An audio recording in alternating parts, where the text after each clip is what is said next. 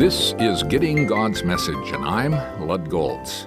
In our study last week, we discovered how God has a plan for our lives and has all the details of that plan written in a book before we experience any of those details. Before I study a book of the Bible, I usually like to understand who wrote the book and to whom it was addressed. What I would like to do is a biographical study of the life of Timothy, Paul's young associate. Paul wrote two letters to him found in the New Testament. It will be interesting to see how God's plan for his life unfolds in the Bible. To do a biographical study, I use an approach similar to a topical study. I call it the 3C study. First, you collect all the references to a character found in the Bible, look them up, and make a list of all the information you find. Once you've done that, you correlate this information into an outline.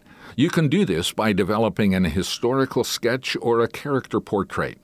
When you finish doing that, you crystallize what you've learned into some applications you can make to your own life.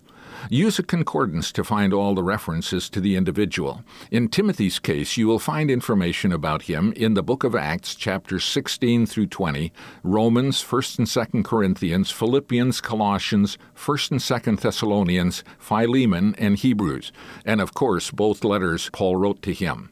When I did this, I came up with a long list of details, some of which are repetitive, but all of which are important. Just doing the first step is informative and enriching.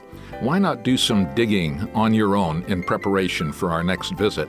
And if you want information about how to study the Bible, I have a booklet that's on my website that you can click and download gettinggodsmessage.org.